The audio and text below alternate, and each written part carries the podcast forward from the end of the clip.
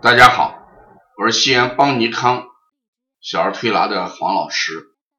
今天我想讲的临床案例是，呃，小儿发汗退烧的药，哎，不得多吃。今天我接了一个孩子，呃，一岁三个月，孩子发烧，呃，爸爸套特别着急，呃，一会儿帮着催着要去医院打针，啊，一会儿呢。不停的拿着退烧药和温度计给孩子这个频频服药，结果导致这个孩子呢，嗯，发汗过多，孩子精神状态是比较差啊，呃，有嗜睡的状态，所以到我这儿来之后，我感觉到这个孩子温度啊三十九点三啊居高不下，而且精神状态特别差。呃，我就讲这个恐怕推拿是不行的，你应该把孩子先送到医院里面去，要做一些常规的检查，比如说孩子的白细胞看高不高，淋巴哎是不是有很升高的现象或者降低的问题，再看一下哎 C 反应蛋白的一些情况啊，呃，为什么要让孩子到医院去查这个东西呢？因为当孩子精神状态不好，哎，三十九点三度的时候，这个我们做小儿推拿的人就应该呃警惕，警惕什么呢？我们说不看温度，要看什么？看精神。如果孩子精神状态不好，就说明他一定有并发的一些东西，比如说感染或者病毒之类的啊，或者呃过敏之类的因素，一定含在里边。这是我给大家提醒的，孩子发烧、精神状态不好、嗜睡的时候，做我们小儿推拿同行或者妈妈一定要考虑，先到医院去做一个孩子病理的检查。我今天讲的重点不在这儿，我讲的重点呢，就应该在发汗药怎么吃啊，不伤害孩子，还能呃降温的问题。你看这个发汗的话。哎，一吃汗一出来，温度会怎么样降下来？但是存在着一个问题，什么问题呢？孩子发烧的时候，他往往是呃热灼阴经，就是体内的水分阴经本身就由于高热而在减少，在蒸发。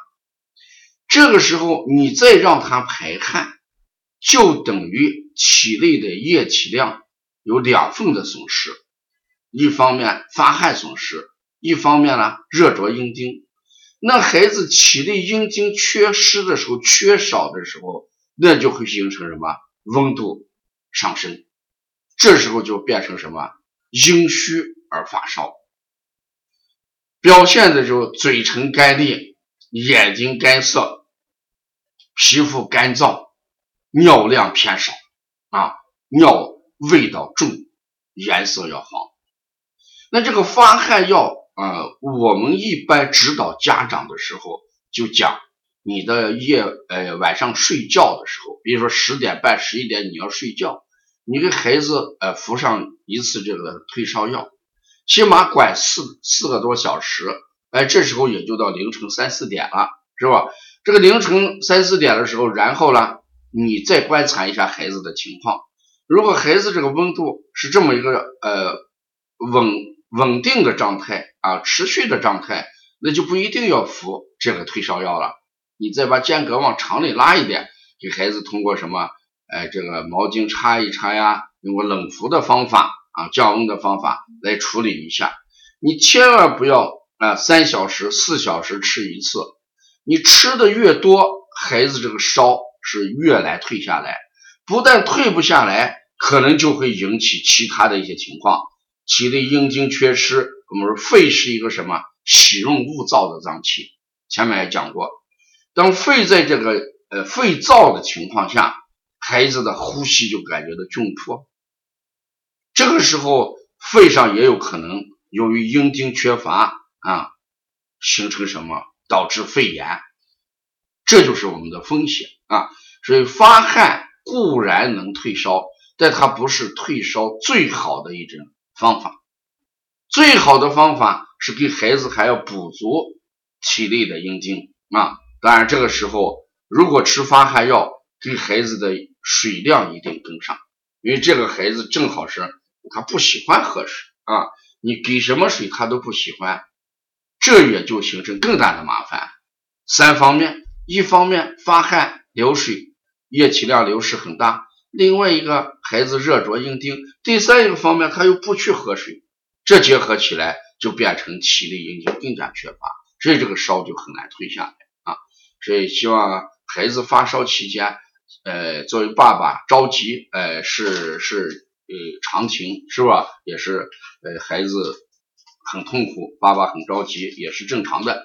但是你拿着这个发汗退烧药，频频的给孩子吃，这种对孩子的伤害是非常大的啊！希望我们以后给孩子服用这个发汗退烧药的时候，把说明好好看一下，而且在这个说明的范围上，我们要适当的调整。不能说四个小时吃一次，我们就严格按四个小时，不是这样的。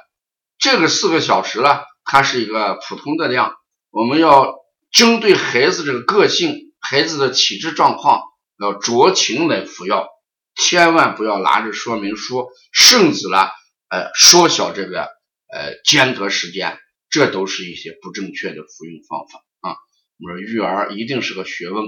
呃，作为爸爸也好，妈妈也好，在服用药的时候一定要慎重啊，剂量的问题、时间间隔的问题啊，这是对孩子形成影响的一个很重要的因素啊。